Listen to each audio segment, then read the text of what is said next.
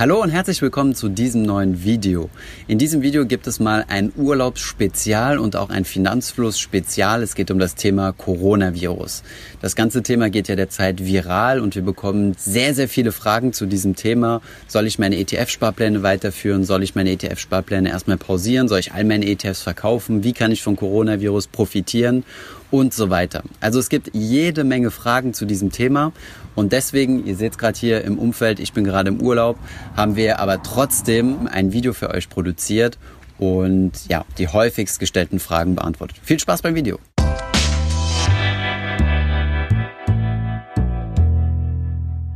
Hi, mein Name ist Thomas von Finanzfluss und im heutigen Video geht es mal um das Thema Coronavirus. Entschuldigt bitte, wenn die Qualität etwas schlechter ist. Das bedeutet, wenn ihr nicht die übliche Soundqualität habt. Ich habe hier nur einfach meine ganz normale Spiegelreflexkamera mit auf Reisen und kein separates Video. Ich hoffe, das ist in Ordnung für euch. Allerdings hat mein Team mir gesagt, dass ich unbedingt ein Video zum Thema Coronavirus machen muss, weil uns sehr, sehr viele Fragen zu diesem Thema erreicht haben. Und ich habe mal auf Instagram und in YouTube-Kommentaren reingeschaut. Und tatsächlich gibt es ziemlich viele Fragen, die ihr uns gestellt habt, die wir jetzt mal zu den großen Fragen zusammengruppiert haben. Schauen wir uns zunächst einmal an, was denn überhaupt los ist. Es geht um das Thema Coronavirus. Das ist ein Virus, der in China ausgebrochen ist und derzeit in verschiedensten Ländern Kranke und bisher sogar auch Tote gefordert hat. Das Ganze ist deswegen so problematisch und beeinflusst deswegen die Weltwirtschaft, weil die Weltwirtschaft insgesamt interna international verwoben ist und miteinander verflochten ist. Wenn es gewisse Länder gibt, die zum Beispiel Einreiseverbote für andere Länder ausschreiben, das bedeutet zum Beispiel, ähm, haben Chinesen derzeit große Schwierigkeiten, international zu reisen und auch viele Wirtschaftsstandorte in China wurden vorübergehend geschlossen, größere Ansammlungen wurden verboten. Das Ganze ist jetzt auch in Europa angekommen, nämlich in Italien, wo die Wirtschaftshauptstadt von Italien Italien, nämlich Mailand, vorübergehend sehr, sehr stark eingeschränkt wurde. Es gab Versammlungsverbote und auch in Deutschland spürt man bereits die ersten Auswirkungen. Jetzt sind wir hier natürlich keine Mediziner oder irgendwie Pharmazeuten und wollen das Ganze aus medizinischer Sicht betrachten, sondern wir sind ja ein Finanz- und Wirtschaftskanal und deswegen begeben wir jetzt mal explizit auf das Thema ein, wie man sich jetzt in solch einer Krise verhalten soll. Und an dieser Stelle ist mir ganz wichtig zu sagen, dass was wir jetzt als Corona bezeichnen oder jedes Mal, wenn ich jetzt Corona oder Coronavirus sage, kann man dieses Wort auch einfach ersetzen durch die nächste Krise, die dann danach folgen wird. Denn das Verhalten, wie man sich in einer Krise zu verhalten hat, ist eigentlich anwendbar für alle möglichen Krisen. Ich meine, in der Vergangenheit hatten wir bereits die Vogelgrippe, wir hatten BSE, wir hatten ähm, die Maul- und Klauenseuche und so weiter. Und all diese Krisen haben wir überstanden. Auch die haben in gewissen Maßen zu Börsencrashs geführt. Und heute sind die Kurse deutlich, deutlich höher als zu dieser Zeit.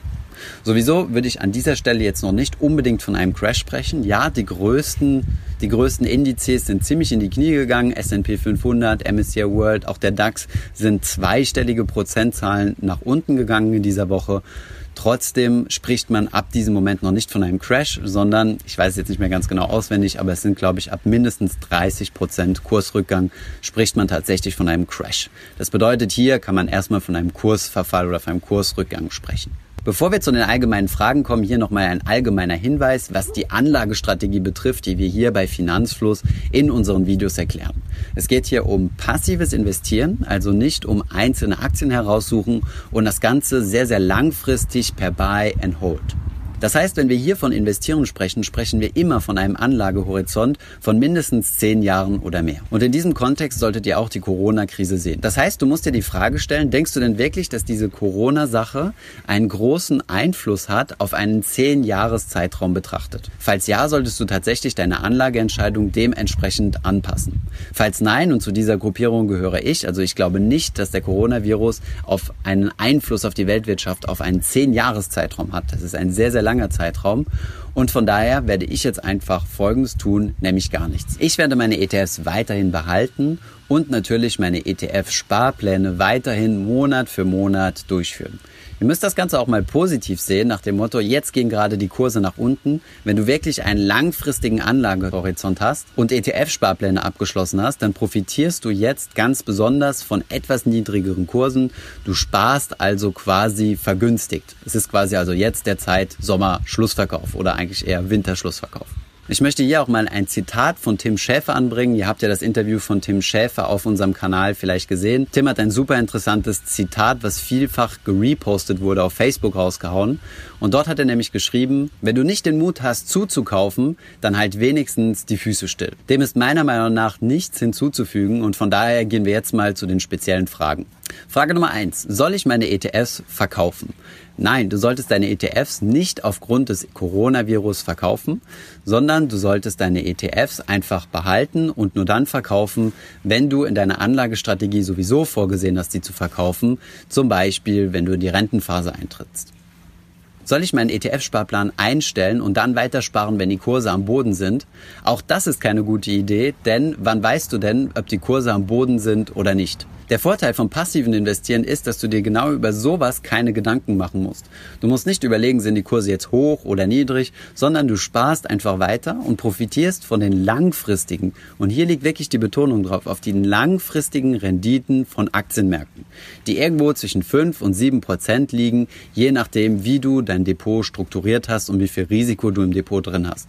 Nur darauf setzen wir beim passiven Investieren nach Buy and Hold. Alles andere kommt in die Kategorie aktives Investieren oder sogar Spekulieren. Jetzt haben wir einige Kandidaten, die uns in der Facebook-Community geschrieben haben, na toll, ich habe vor zwei Wochen mit dem Investieren angefangen oder habe einen großen Teil vor zwei Wochen investiert und schon rutschen die Märkte ab. Ja, ich verstehe, dass das ziemlich ärgerlich ist. Du hast die Motivation aufgebracht und vielleicht auch eine gewisse Überwindung, um dich jetzt endlich mal zum Investieren zu bewegen, zu motivieren und endlich ins Tun zu kommen. Und dann, kaum hast du investiert, senken die Kurse ab. Nichtsdestotrotz musst du dir jetzt genau deine Anlagestrategie nochmal in Erinnerung rufen. Warum hast du das Ganze gemacht?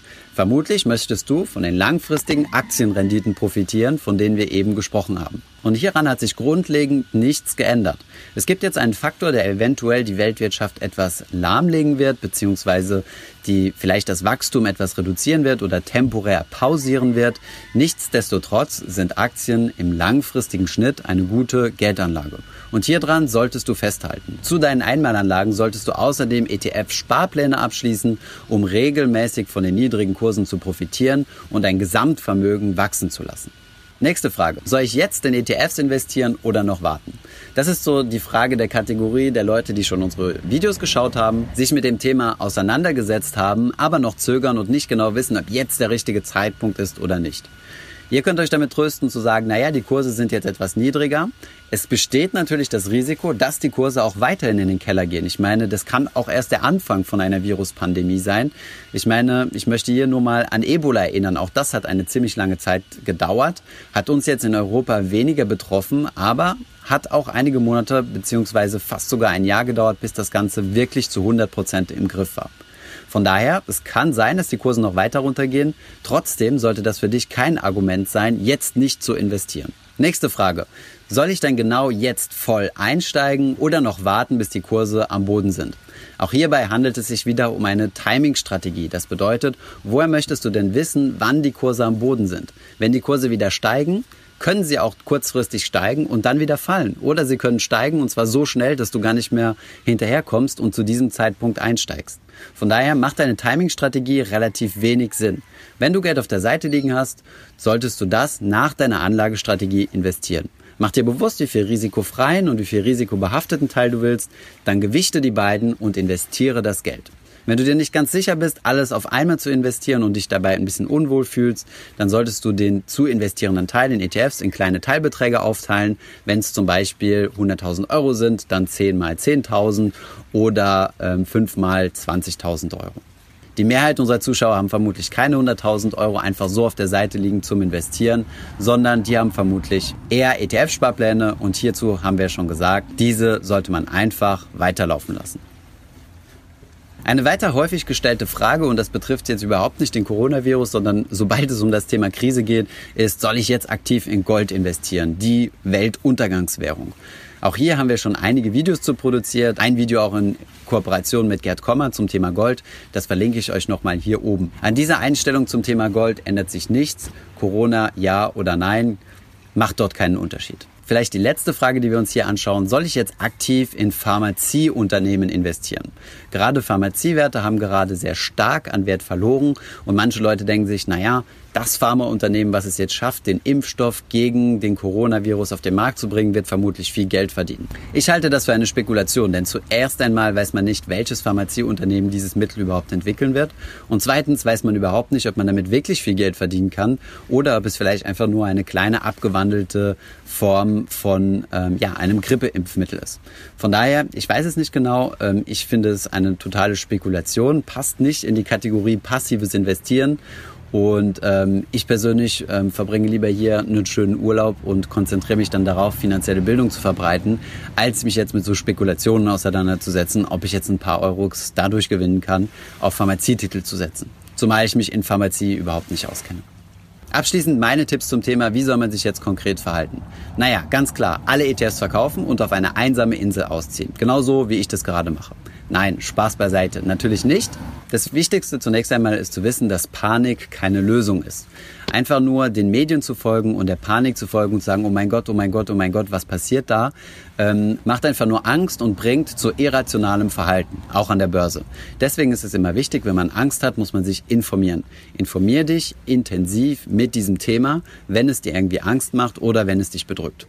Ein exzellentes Buch zu diesem Thema ist übrigens das Buch Factfulness. Ich kann dir das nur wärmstens empfehlen. Der Autor geht hier unter anderem auch auf das Thema Viruspandemie ein, an einem ganz klaren Beispiel von Ebola. Dieses Buch verlinken wir dir unten in der Videobeschreibung. Absolut lesenswert, auch zu ganz anderen Themen. Es geht hier nicht nur um das Thema Virus, aber so ja, allgemein ein bisschen ein besseres Verständnis von der Welt zu haben. Ich finde das Buch absolute Spitze. Als nächstes ist es wichtig, dass du zu deiner Strategie stehst. Bevor du dein Geld anlegst, hast du eine Anlagestrategie definiert und bei dieser Anlagestrategie solltest du dabei bleiben. Wir haben jetzt über zehn Jahre an der Börse nur steigende Kurse gesehen mit ganz, ganz, ganz kleinen Korrekturen. Das bedeutet, die meisten Anleger, die ja bei uns sehr jung auf dem Kanal sind, haben noch keine echte Krise mitgemacht und haben noch nie rote Zahlen in ihrem Depot gesehen. Das gehört zum Anlegen aber dazu. Deswegen ist es wichtig, dass du das richtige Mindset hast und dich mit dem Thema Investieren auseinandersetzt, deine Anlagestrategie festlegst und die dann durchziehst. Aktienmärkte bringen eine langfristig positive Rendite, die erwähnten 5 bis 7 Prozent, allerdings im langfristigen Durchschnitt. Es gibt auch einige Jahre, wo Geld verloren wird. Dafür gibt es andere Jahre, wie jetzt zum Beispiel die letzten zehn Jahre, wo deutlich mehr als fünf bis sieben Prozent im Jahr verdient wird. Das Ganze gleicht sich dann irgendwo aus. Und aus diesem Grund ist es wichtig, dass du auch in Krisenzeiten dabei bleibst und auch in Krisenzeiten investierst und deine ETF-Sparpläne weiter durchziehst. Von daher cool bleiben, Sparpläne durchziehen, intensiv informieren und Hände waschen. Ich hoffe, dieses Video war hilfreich für dich gewesen und ich hoffe, du entschuldigst ein bisschen die Qualität und dass ich vielleicht nicht ganz glatt rasiert bin. Wir haben auf Instagram einen Aufruf gestartet, dem, wo ihr uns eure Fragen zum Coronavirus schicken sollt. Wir werden die in verschiedensten Stories beantworten. Die meistgestellten Fragen habe ich in diesem Video bereits beantwortet. Wenn ihr aber noch mehr zum Thema wissen wollt, dann folgt uns doch gerne auf Instagram auf @finanzfluss. Ich hoffe, diese Podcast-Folge hat dir gefallen. Wenn ja, dann zöger doch nicht in deinem Umfeld bei deinen Freunden und Bekannten von diesem Podcast zu sprechen. Und wenn du auf iTunes bist, dann lass uns doch gerne eine Bewertung da und einen Kommentar, denn das hilft uns, mehr Menschen zu erreichen und für das Thema finanzielle Bildung zu begeistern. Wie immer findest du in den Show Notes und in der Beschreibung zu dieser Podcast-Folge alle wichtigen Verlinkungen. Vielen Dank fürs Zuhören und hoffentlich bis zum nächsten Mal.